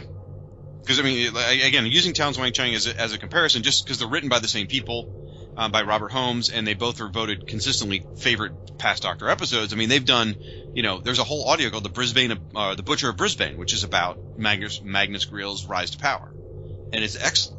and it just seems like something with Sharaz Jek would have made sense to do as well. By the way, uh, our good friend Blaine here just did a little uh, interweb magic and pulled up the name of that short story or audio short story for me. Yes, the one where I mentioned the Doctor has the conversation with Nyssa while he regenerates. It is a short story on the disc Circular Time by Big Finish. Definitely pick that up. Again, it's like four short stories, and it's it's excellent. Love it. Absolutely love it. Cool. Well, are we? Do we have anything else we really want to get out about this? Or are we about ready to wrap up? Or are we good? I'm tapped out. Okay. Um, yeah, the only other comment I'd like to make is, I mean, Shag said it. It would have been a tight two-parter. I think it, at the very least, even if they were married to that four-part format, I think it would have worked better had we found out that the plants. I think it would have worked better had we found out that the plants that they were exposed to in part one were toxic before part two. Because if you weren't watching it in a marathon, as I assume most of us were for doing this, they're actually in separate parts, so they'd be on different nights. Mm. So that Mm. first episode, there's no indication that there's going to be any long-term problems because of that. So Or they don't seen- mention the they don't mention the scratching and the burning till the second one, huh? Yeah, not till early in the second episode, and it's late in the second episode when they're when they uh, says, "Well, oh, that's Spectrox toxemia. You're going to die." Right, that comes out in part two. So I think if you're watching this each night, it would have seemed like a fairly pointless scene. Right, Peri somersaults forward, and if you watch closely, you could see her bounce off the mattress and come back into frame. yes, you can. Yeah, she lands in this, you know, like I said, apparent Spectrox or, you know, super deluxe alien poison ivy, which, I don't know, like I said, I would have preferred it if a different doctor had gone down to this alien poison ivy, but I do like the fact that this highlights the dangers are not just the individuals that the doctor and his team encounter, they are going to alien worlds. These alien worlds all have right? They've got their own vegetation, their own flora and fauna, where everything about them really is alien and you don't know what you're dealing with. And there are risks everywhere. And that's what this came out with, right? She slipped. Even the doctor just wiped it off with her hand, said, oh, it's probably harmless, and just dusted his hands off. Had he, you know, just taken the precaution of wiping the stuff off her legs with his coat tail instead of his hands, he'd been fine. It, you know, it, it, I can't help but remember the echoes with, with David Tennant. Same sort of thing. You know, it's not that he died. Well, he died of an accidental exposure to something in, in the world he was on, and he did it, and he purposely chose to die to save the other person. Again, the parallels between Tennant and, and Davison are strong. Yeah. On screen and off. If in the off chance that there are listeners who aren't already aware of this, uh, David Tennant married Georgia Moffett, who played the Doctor's daughter, whose father's birth name is Peter Moffett, and whose stage name is Peter Davison. Yep. So Doctor Number Ten is the son-in-law of Doctor Number 5 Mhm. So I'm hoping Capaldi and his subsequent actors last long enough uh, that David Tennant and Georgia Moffett's son can play Doctor 15 and just keep the cycle going. It well, would- that'd it be perfect. it, it is a bit odd. I mean, if I was Peter Davison, to be like, well, wait a minute. First, you took my job. Now you're taking my daughter. What the hell's going on here, man? I'd be a little freaked out. But anyway. Yeah, So and there are some we- great home video memes that uh, Georgia Moffett put together talking to her son. It's who's your favorite doctor? Well, he likes David Tennant because he runs a lot. Well, who's your next favorite doctor? Tom Baker. Who's your third favorite doctor? I don't have one. He'll be thrilled to hear that. wasn't there wasn't there some sort of dig at that during the uh, Five-ish Doctors? Uh, the one that they the the one that they did with uh, Sylvester McCoy, Colin Baker, and Peter Davison for the 50th anniversary, where they were trying to get on set Yeah, to the yeah. uh, They- name of they- the Davison kept referring to his inside source. and, and it like- was it was Tennant. Well, and everyone's like, we know it's your son-in-law. Can't you just say that? Yeah, I think it was Colin Baker said, well, well, this inside source happened to have a Scottish accent and be married to your daughter. I think I'm gonna have to watch that again tonight. That is so Oh funny. yeah, those those were all fun. Well, guys, it, it was great talking to you about this episode. You know, like I said, uh, I'm surprised that this is one of the highest ranking episodes. It does have some flaws, but it was it was enjoyable nonetheless. Yeah, I would put it in the top quarter of the series. I wouldn't put it necessarily in the top five. Mm, there you go. Yeah, and, and folks, go watch it for you. If you if you haven't watched it for yourself and you're listening, which I have no idea why you would do that, but anyway, go watch it because there is a lot of redeeming qualities. I kind of went through them earlier. It's worth watching. It absolutely is. And you know what? It's it's the ending of a, a great era. So. Mhm. And like I said, if you do have uh, Netflix in the United States, it is available by going to Netflix and searching for classic Doctor Who. I think it's like season 16 or something. You'll have to scroll through some of them. The only, uh, surprisingly enough, the only uh, Doctor Who does not have any uh, episodes on the Netflix classic Doctor Who is Colin Baker. Shocker! Yeah, I know. Well, and they don't have the uh, they don't have the Paul McGann movie. I think they had that for a while, but the, unfortunately, I guess licensing rights or whatever went away from that. So, but guys, thanks for coming on. Uh, while we're at it, do we want to go ahead and uh, promote ourselves? What else we're doing on the internet? Blaine, would you like to go ahead and do that? Uh, sure. As Shawn already mentioned, I've got a number of shows running through Bureau 42. Um, I did Doctor Who 50 and 50, which was a 50 part daily podcast ending on the 50th anniversary. So that's done, but the feeds are still active if you want to check those out.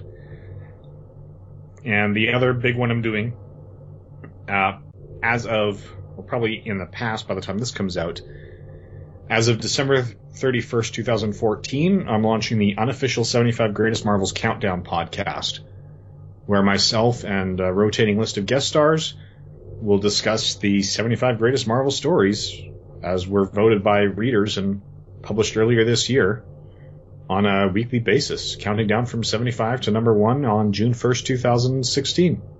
Very cool. Shag, go ahead and promote all the uh, various places you're at. Sure. Uh, the place to find me the uh, mostly is at firestormfan.com. It's a website dedicated to Firestorm, the Nuclear Man from DC Comics. Um, I'm on all the social medias with that too. You can find me as Firestorm Fan on Twitter, Facebook, Google Plus, Instagram, and Tumblr. Uh, also, as a part of that site, I part of a podcast called the Fire and Water Podcast, which is dedicated to Firestorm and Aquaman. Along that same feed, we also do shows covering Who's Who, the definitive directory of the DC Universe. We also have a Power Records show. We have a DC Arc role-playing game podcast. We, oh goodness, we've got a lot of stuff. Uh, so feel free to check out the Fire and Water Podcast. You can find that on iTunes under Fire and Water Podcast or also just simply on our sites. What else? Oh goodness. Uh, I'm involved with the Legion of Super Bloggers, which is a site dedicated to the Legion of Superheroes. I'm sort of one of their uh, public relations guys, I guess you could say. I don't post as much, but I'm there with the team doing stuff all the time. I'm also one of the driving forces of the Ultraverse Network. Nice. That's right. Uh, Malibu's Ultraverse has its own podcast network and blog. You can find that at ultraversepodcast.com. And we've got uh, myself and David Gutierrez are do a, a podcast related to Ultraverse. So um, that's a lot of um, it's it's something sort of new we've launched. And it's a lot of fun. We're having a hoot with that. Then oh god, Shawn, I'm forgetting stuff, aren't I? Um, Uh, True- Freaks. Uh, I'm out there, folks. Find me. Facebook, whatever. Yeah, the Ultraverse thing. I've been loving listening to those CD-ROMics. That the one you recently did on Hardcase was yes, I think you were apt in describing it as comparable to uh, '90s porn. It really You know, is. m- minus obviously the visuals, so Right. that's good. And the moaning. Uh, thank goodness. But yeah, the, guys, thank you for coming on. Well, Thanks. Shawn, Yes? yourself. Oh, good lord. Um, I do a podcast over here at the Two True Freaks website called Just One of the Guys. It's a indexing show where I'm taking a look at the Green Lantern comics and the related comics, uh, specifically ones dealing with Guy Gardner and Kyle Rayner, who are my favorite Green Lanterns. Uh, I also do, of course, Who True Freaks. I also do the Vault of Startling Monster Horror Tales of Terror, which uh, we've just uh, released the episode about Phantasm. Where we're going to start covering the Don Coscarelli movies, which is going to be fun. I do that with uh, Chris Tyler, the hair metal hero, Luke Giaconetti, and Chris Honeywell. Uh, I'm on Walking Dead Wednesday with Dr. Bill Robinson and Chris Honeywell. Uh, I'm trying to think. I do the Tangent podcast, uh, Parallel Lines, with uh, Michael Bradley. We're working through the uh, Tangent Universe uh, comics. Uh, we should be coming into the uh, second season of that, uh, doing the books in the second run. I think we've already come out with uh, Batman, Superman, Wonder Woman, and probably by the time this comes out, we'll be doing Nightwing, Night Force as well. So that'll be that's some good stuff. We're looking forward to what's coming out with Convergence because I know some of the Tangent characters are involved with that. And I'm trying to think of anything else I do. Uh, oh, but listen to the Prophets, which is another uh, show that I do over with uh, Andrew Leyland and Paul Spataro, which is a Deep Space Nine podcast over at Two True Freaks. So that's where I can be now. I'm I'm catching up on the kind of stuff that you do now. So I think you surpassed me, sir. Surprisingly. I don't sleep at all. I gave that up years ago. All right. Well, uh, everyone, thanks for downloading and listening. If you have any comments about this show, please send it to just one of the guys podcast at gmail.com and I'll read that on the next show. Uh, thank you guys for coming to talk about this episode, and we'll catch you all next time on another episode of Who True Freaks. Bye, everyone. You guys can say goodbye as well, you know. Goodbye. Goodbye. no, wait. It feels different this time. oh, nice.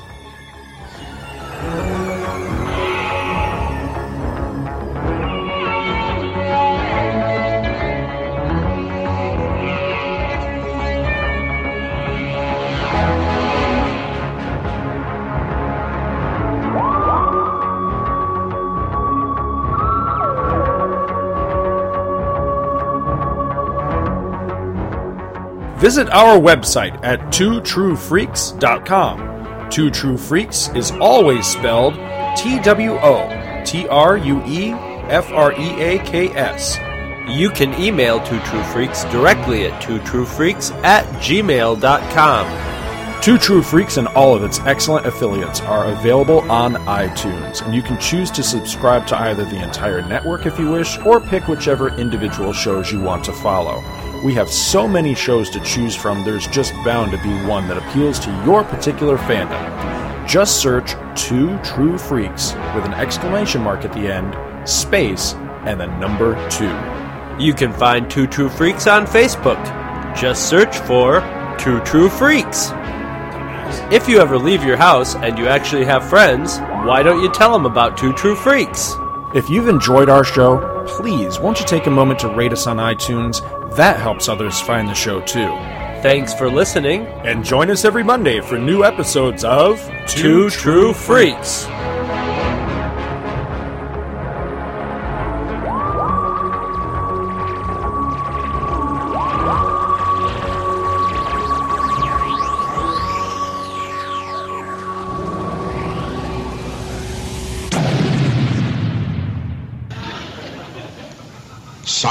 me. Did you have a good Christmas, by the way? Yeah, I had a good Christmas. You know, we really didn't.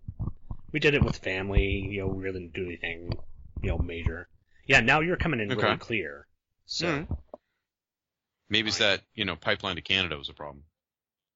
uh, that could be it. The Canadian, the crappy Canadian internet. Funded. It's it's that funded by taxpayers oh, internet. Blaine, I don't know that we're ever going to be on comparable levels. Let's just put it that way, all right? okay. Well, just just face it. You know, Blaine's always going to. Be Oh my superior to you, God. Hold on, I'm taking off my. We just meet this second. guy. He's from friggin' Canada. What is that? Ugh. This would be an example of the irredeemableness. Yeah. Sorry, and I do typically uh, kill the furnace and air conditioning while I'm recording, but uh, in in Fahrenheit, just I don't know if you could hear it. It just kicked in in the background, so No, it's extra noise. But No. yeah, it's the- uh, What's the temperature? in Fahrenheit right now. Outside, it's minus 25. So Holy shit! I gotta tell you, now I I originally lived in Michigan, um, fairly northern Michigan, um, not the peninsula, but the I'm not not the upper peninsula, but the lower peninsula. But now that I live in I live in Florida, by the way. Now, I cannot fathom living in a place where going outside could kill you. It just doesn't it doesn't compute for me anymore. Um, so yeah, see it, and I grew up with exposed fresh freezes in or freezes in X number of seconds being part of the winter fo- weather forecast. what is it called? It's as part of the the weather forecast. Yeah. In wintertime, it'll be like, you know, so it's minus 25, minus, you know, 40 with the wind chill, and exposed fr- flesh freezes in 30 seconds or 45 seconds or. Holy shit! Really? Really? Oh god, dude. We get, in, in the middle of the Canadian prairies, we get temperature extremes. Um, so our range is the the difference between the coldest day of winter and the hottest day of summer is like uh, 140 or 135 Fahrenheit. Lord. Wow. We will go well minus 40 is where the scales match. Okay. And we are just as likely to hit minus 40 in the winter as plus 40 in the summer, where zero is freezing of water. Okay, yeah, so plus 40 in Celsius, that's going to be about our 105, 106 degrees. Yeah. Wow, it gets pretty hot. Okay. Yeah, well, it's, you know, massive flat land mass, no major water features. It's, it's highly variable.